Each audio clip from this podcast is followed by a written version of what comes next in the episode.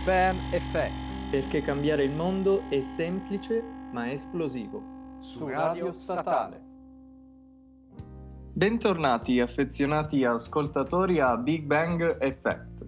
Siamo qui come ogni giovedì alle 16 per introdurvi quindi, come sapete, una nuova innovazione, una nuova invenzione. Samuele, sai dirci qual è questa volta? Certo Antonino, questa volta parliamo del blue jeans, un'icona di stile mai banale, ecco, mettiamolo su questo piano. E speriamo che questa puntata possa interessarvi, ecco, speriamo che in questo esatto momento i nostri ascoltatori non cambino frequenza, ecco, mettiamola così. Blue jeans, ecco, lo diciamo subito che come spesso si pensa non è un'invenzione americana, ma è un'invenzione italiana, incredibile, vero, eh? Pensate un po'. Ecco, magari questo vi spingerà ad ascoltarci. Quindi adesso partiamo subito, immergiamoci nella storia del blue jeans. L'origine storica di questo celebre ed immortale capo d'abbigliamento viene ricondotta solitamente alla Liguria, e più precisamente alla città di Genova, la quale, come risaputo, ha una ricca e antica tradizione tessile attiva sin dal Medioevo. Esportava infatti manufatti in lana, seta, lino, cotone e fustagno. C'è da ricordare però che nel corso del XV secolo nella città di Chieri, in provincia di Torino, si produceva un tipo di fustagno di colore blu, col quale si creavano i sacchi per contenere le vele delle navi e i tessuti per proteggere le merci nel porto. Era questo il tessuto quindi che veniva anche esportato all'estero dal porto di Genova. In ogni caso è dall'attuale capoluogo ligure che comincia a diffondersi attraverso il francese la consuetudine di identificare il fustagno blu prodotto a Chieri ed esportato dallo sconfinato porto di Genova come Bleu de Genet, ovvero blu di Genova, per tornare poi all'italiano con il termine blue jeans.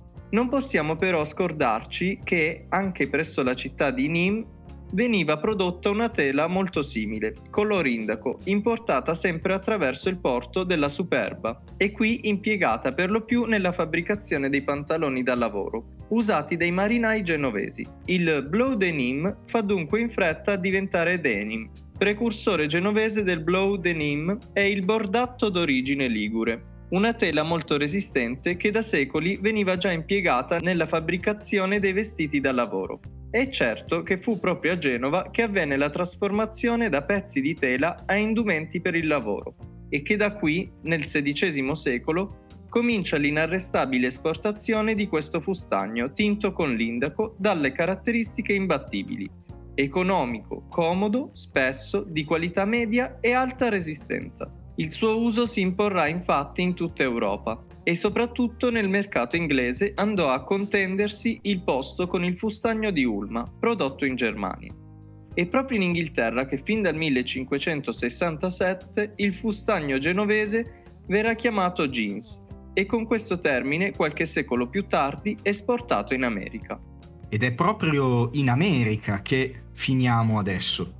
Abbandoniamo quindi l'Europa e nel 1853 un tale Levi Strauss fondò a San Francisco la Levi Strauss Company. A che scopo vi starete chiedendo? Beh, con lo scopo di vendere capi di abbigliamento più resistenti ai numerosissimi cercatori d'oro e minatori che andavano popolando quelle zone, soprattutto dopo la scoperta di giacimenti auriferi nello stato della California. Ad un certo punto ebbe l'idea di comprare dei tessuti per le tende, dai quali ricavare dei grembiuli da lavoro. Inizialmente scomodi e poco resistenti, in seguito furono migliorati proprio col denim di importazione. Nel 1871 verrà inventato il moderno jeans in denim dal sarto Jacob Davis, il quale per rinforzarne le tasche, nei punti di maggior usura, inserì, pensate un po', dei rivetti in rame. Non vi viene in mente nulla, cari amici ascoltatori? Ah, sì sì, certo, avete proprio ragione, la risposta è corretta. Finalmente avete capito a che cosa diavolo servono quei bottoncini apparentemente inutili e meramente estetici vicino ad alcuni punti delle tasche dei jeans. Ecco qua. Eh, solo ascoltando Big Ben Effect si scoprono queste cose, cari amici ascoltatori. L'aneddotica vuole che tutto nasca grazie all'insolita richiesta di una donna, la quale chiese a questo sarto, a Jacob Davis, di realizzare dei pantaloni resistenti per il proprio marito. Pantaloni che non dovevano strapparsi mentre il consorte svolgeva il lavoro di taglia legna. La notizia di quei pantaloni resistenti si espande in poco tempo e il sarto Davis è invaso dalle richieste. Il nostro sarto però non dispone di 68 dollari, la somma richiesta per depositare il brevetto di questo strano tipo di jeans. Davis, il nostro buon Jacob Davis, è quindi costretto a entrare in società con il già citato Levi Strauss. Il 20 maggio 1853 può dunque depositare col numero 139.121 il brevetto del jeans con le tasche rinforzate dai rivetti in rame. Questi pantaloni, prodotti dunque dalla Levi Strauss Company, erano chiamati waist overalls perché venivano indossati sugli abiti personali come protezione da sporco e lacerazione durante appunto il lavoro e originariamente avevano ben 5 tasche. Fu così che la Levis poté produrre in esclusiva i pantaloni nel cotone più robusto sul mercato e poté produrre pantaloni resi ancora più robusti dai punti metallici freschi di brevetto, diciamo così divennero immediatamente l'ufficiosa divisa degli operai della ferrovia transamericana, dei minatori e ovviamente degli iconici cowboys. Nel 1890 viene aggiunto il taschino per l'orologio e le monetine addirittura. Scaduto però il brevetto, come spesso ci siamo trovati a constatare qui a Big Ben Effect, qualunque produttore può dunque iniziare a realizzare calzoni simili o anche identici agli overalls brevettati. Si lanceranno in questa impresa Harry David Lee e C.C. Hudson, molto più noti con i nomi dei loro jeans, rispettivamente Lee e Wrangler. Parallelamente all'evoluzione yankee del jeans, non possiamo dimenticare il contributo europeo in termini di marchi e diffusioni di questo capo d'abbigliamento. Circolavano infatti già prima della Seconda Guerra Mondiale, precisamente in Francia. Il merito va alla giovane imprenditrice Rika Levi, che aveva fondato, già nel 1928, la Rika Lewis. Rika Lewis confezionava principalmente capi d'abbigliamento per le forze armate e alcuni di essi erano proprio in denim. Da qui l'idea di cimentarsi nella produzione di jeans, con il picco massimo di produzione raggiunto nel 1945. In Germania invece a produrre abbigliamento in fustagno blu fu il marchio Mustang, a partire dal 1932.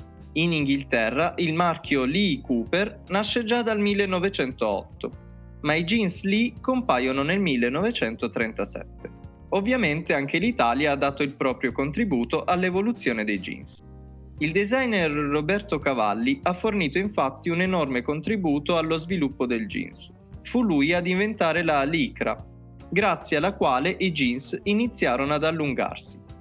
Gli storici della moda considerano ancora questo come un importante passo in avanti tecnologico nella storia del jeans del XX secolo. Nonostante sia dunque nato come un semplice indumento da lavoro, il jeans è riuscito a trasformarsi in un vero e proprio simbolo identitario in diversi periodi storici. Partiamo dal momento in cui il suo utilizzo cambia, gli anni 50. In quell'arco di tempo i jeans passano dall'ambiente di lavoro al cinema, sono infatti icone come James Dean e Marlon Brando a indossarli. Questo trasforma i jeans nel capo che tutti i giovani vogliono per somigliare ai propri idoli del cinema o alle star della musica come Elvis Presley e Bob Dylan. Da quell'istante iniziano a rappresentare la volontà di cambiamento e di uscire fuori dagli schemi delle nuove generazioni negli anni 60 rappresentano un simbolo di sovvertimento di ogni gerarchia e ordine preesistente. È il periodo della ribellione giovanile, è il periodo storico delle rivolte contro le guerre e delle richieste di maggiori diritti in tutto il mondo. I giovani che scendono in strada vestono tutti un capo, il jeans. Sono un simbolo mondiale di pace dal movimento hippie, ad esempio, che ne ha promosso lo stile dalla seconda metà degli anni 60. Dagli anni 70, più precisamente nel 1974, i giovani hanno iniziato a decorare i loro pantaloni con strass, strisce, perline e ricami, creando aggiunte stilistiche ancora oggi estremamente popolari. Ma oltre a quello che ci ha appena narrato Antonino, Non possiamo certamente dimenticare che, loro malgrado, i jeans hanno incarnato un ruolo di rilievo per tutta la durata della guerra non guerreggiata più famosa al mondo, la guerra fredda. In Unione Sovietica, per la prima volta, i jeans furono presentati ad un'ampia massa di pubblico nell'anno 1958 durante il Congresso internazionale degli studenti e dei giovani. La gioventù sovietica si innamorò perdutamente di questa popolare moda d'oltreoceano. Sei mesi dopo apparvero infatti i primi rivenditori di jeans, ovviamente dei contrabbandieri, solitamente già dediti al commercio illegale di merci straniere. Nell'agosto del 1961, pensate un po', fu ordinata una condanna capitale agli agricoltori Rokotov e Fabishenko per il contrabbando di jeans e le transazioni in valuta estera, entrambi reati penali. Tuttavia, quei contadini semplicemente scambiavano beni e prodotti con qualcosa d'altro. La pratica del baratto infatti era ammessa in Unione Sovietica, diversamente dalle transazioni in valuta. Per le loro attività gli importatori illegali potevano non solo essere sottoposti all'ostracismo pubblico, ma anche essere arrestati. I fabbri furono i primi squali del mercato nero. I clienti abituali li riconoscevano a prima vista. Gli stessi agricoltori, diciamo, scansionavano anche la folla nei mercati, negli hotel e nelle stazioni ferroviarie, in cerca di persone facoltose. La compravendita illegale di jeans ha coinvolto molti tra i più famosi contrabbandieri, da Tinkoff a Eisenschipsa. È interessante notare che la storia di Rokotov e Fabishenko si è tramandata nel tempo.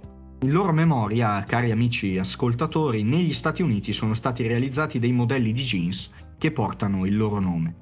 Ma perché, vi starete chiedendo da caso, forse la risposta ce l'avete già, stigmatizzare così un innocente capo d'abbigliamento? Semplice, in Unione Sovietica i jeans non erano solo vestiti, ma rappresentavano un simbolo, più o meno veritiero, di libertà e successo.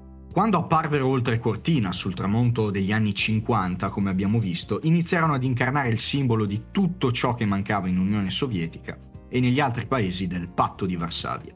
Le autorità contrastarono dunque energicamente l'importazione dei jeans, che infatti è rimasta illegale per lungo, lungo tempo. I dipendenti pubblici e gli operai che si azzardavano ad indossare un bel paio di jeans potevano addirittura essere espulsi dall'istituto in cui prestavano servizio o dal luogo di lavoro per aver indossato quello che era ritenuto un emblema dell'infezione capitalista. Tuttavia, queste misure non hanno fatto altro che suscitare un sempre maggiore interesse verso questa specie di frutto proibito. I primi sovietici ad indossare i jeans furono i marinai, i figli dei diplomatici e i piloti aerei. Compravano i jeans all'estero e spesso, pensate un po', dovevano addirittura indossarli durante il viaggio sotto altri pantaloni più larghi, per non farli notare al personale di bordo. Col tempo però questo tabù estetico cadde e grazie anche al ruolo carismatico di icone rock, quali Viktor Tsoi, gli Zupark di Mike Naumenko o gli Aria, tutte star della musica sovietica, già nei primi anni Ottanta non era raro vedere giovani sovietici indossare i loro amati jeans senza più alcun timore.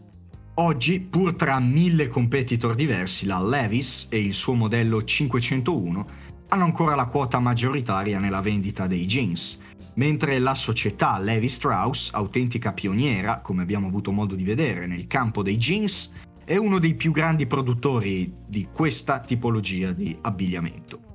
Le vendite annuali di questo colosso del tessile sono pari, pensate, a 7,63 miliardi di dollari, di cui ben il 73% sono jeans ed il resto prodotti derivati. Ma adesso passiamo al momento delle curiosità. Un momento che solo noi di Big Bang Effect possiamo regalare. Samuele, Sapevi che in un'asta nel 2001 i dirigenti di Levi Strauss acquistarono per 47.500 dollari un paio di jeans prodotti dalla stessa società nel 1881, che i lavoratori del Nevada trovarono in una delle miniere in cui lavoravano. Un altro esemplare del famoso jeans Levis 501, trovato in una delle tante miniere fatiscenti che costellano i territori nordamericani, è finito invece nel guardaroba di Britney Spears. Era un regalo di circa 80.000 dollari fatto alla celeberrima cantante da un designer di fama mondiale, Tommy Hilfiger.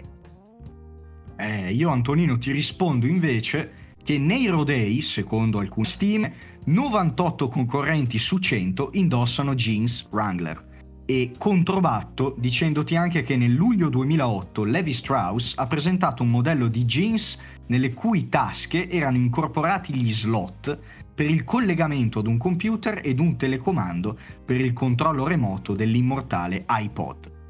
Poi ti regalo un'altra stima, ossia che il cittadino statunitense medio ha circa 6 paia di jeans nel suo guardaroba. Passiamo invece agli scienziati della Cornell University. Durante un loro esperimento hanno dimostrato un fatto insolito. Hanno legato diverse paia di jeans tra loro in modo da creare una fune capace di sostenere un furgone Volvo pesante 1,63 tonnellate ad un'altezza di 8 piedi. Nella Terra del Sollevante, invece, scienziati giapponesi insieme a designer americani hanno sviluppato un modello che inibisce il processo di invecchiamento. L'idea e lo sviluppo appartengono agli specialisti della Teijin Wow Corporation, che hanno preso i normali jeans, nome in codice amino, e li hanno inzuppati con un composto di aminoacidi, principalmente arginina, che rallentano il processo di invecchiamento del tessuto, lo proteggono dai batteri dannosi ed idratano la pelle. Altri analisti hanno dimostrato che questo tipo di jeans resiste per almeno due anni. Ben 55.000 paia di questi jeans sono stati consegnati ai negozi di abbigliamento giapponesi e sono stati venduti in appena 4 giorni. Ora si prevede di produrre e vendere magliette e camicie che impediscano il processo di invecchiamento del tessuto. Beh, insomma, davvero straordinario questo esperimento. Non c'è veramente modo migliore per, per definirlo. Negli Stati Uniti, invece, è di prassi per i negozi di abbigliamento disporre di un computer. E che cosa fa questo computer? Beh, questo computer riceve i dati che il cliente inserisce, dati inerenti ai parametri del corpo, e calcola con elevata precisione la dimensione, lo stile e il modello più adatti all'acquirente. La macchina invia questi dati alla fabbrica dove entro una settimana vengono realizzati dei jeans su misure, proprio il caso di, di dire così, con una maggiorazione sul prezzo del taglio pari ad appena 10 dollari. E che dire invece di Mr. Die Hard, o per i più giovincelli non prende, Bruce Willis, che ha interpretato il suo primo ruolo in tv partecipando proprio ad una pubblicità di jeans. Jeans che naturalmente erano della Levis mentre Secret Circus è stato riconosciuto come il jeans più costoso del mondo. Si tratta di un modello realizzato a mano a Los Angeles e spedito in Gran Bretagna per essere intarsiato con la bellezza di 15 diamanti Datsun Rocks. Secret Circus è stato poi venduto ad un acquirente sconosciuto per un importo record di 1,3 milioni di dollari per un singolo paio di jeans. Certo, naturalmente, aveva su 15 diamanti. E per concludere abbiamo un'ultima mm, curiosità. Per chi dovesse capitare a Genova, al porto antico, è possibile vedere un bel paio di jeans di dimensioni da Guinness dei primati. Realizzato nel 2004 è alto 18 metri, è stato confezionato con 600 paia di vecchi jeans ed è stato issato su una gru del porto antico un modo superbo, come potrebbe essere altrimenti, per ricordare al mondo intero la nascita del tessuto e la storia dei jeans. Non dimenticatevi poi che la giornata mondiale dei jeans, il Jeans Day, si celebra il 26 febbraio. Beh, quindi che cosa dire per concludere al meglio questo episodio di Big Bang Effect? Inizialmente adottato per la sua utilità, è finito per essere parte fondamentale della moda e dell'armadio di tutti noi. I jeans li possiamo trovare in ogni paese del mondo. Nessuno rifiuta di indossarli. Conoscere la storia di questo capo è importante perché ci mostra come un semplice indumento sia riuscito a raggiungere chiunque, tutte le classi sociali, le età e i sessi il jeans ha avuto il merito di superare le innumerevoli differenze che caratterizzano il nostro mondo. Chiunque veste il jeans alla stessa maniera, dallo studente al professore, dal capo di azienda all'operaio, dalla persona comune alla star del cinema.